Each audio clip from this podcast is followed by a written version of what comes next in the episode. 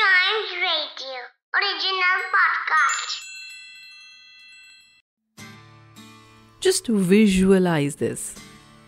You have a stick in your hand, you're standing around a bush and beating something in air which doesn't even exist. Or you're racing with someone around the bush and you beat the person who's competing with you, which is you win and that person loses. Or what I can think about is Mowgli sitting around a bush and trying to beat the ground away. How does this sound? Crazy? Bizarre?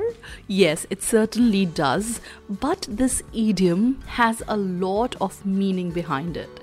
Beat around the bush. In this episode of Better at Idioms, let's understand what this stands for.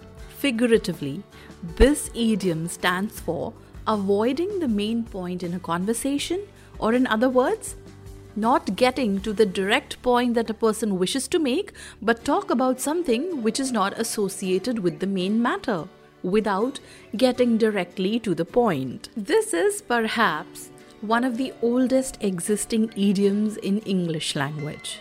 The earliest mention of this idiom can be dated back to the year 1440. Yes, it is so old. Specifically in a medieval poem, Generydes, a romance in 7-line stanza. Another of its mention is found in works by George Gascoigne in the year 1572. Now the question is, how did this splendid idiom come into being? Well, let's give credit to the hunters. Yes, exactly. When a person goes out for hunting and they try to hunt an animal, if it's a small one, they often hide themselves in bushes. So what hunters used to do back in the day was to clear the area around the bush in order to hunt the animal.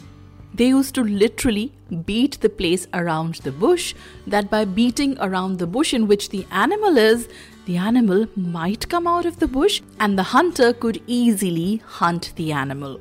So that is the origin of beating around the bush idiom. There are many phrases which can be used instead of this particular idiom, like cut to the chase, get to the point, or some words that can be used instead, like evasion of the topic, indirect, digress, and many other words or phrases like them. So how are we going to use it in a sentence if we wish to? We would simply say, stop beating around the bush and tell me what is on your mind. Or I might say, he kept beating around the bush without telling me what exactly he wanted to say. So that is beating around the bush idiom for us today in this episode of Better at Idioms. For other such idioms which beautify the English language and gives you a unique command in it, listen to more episodes of this podcast.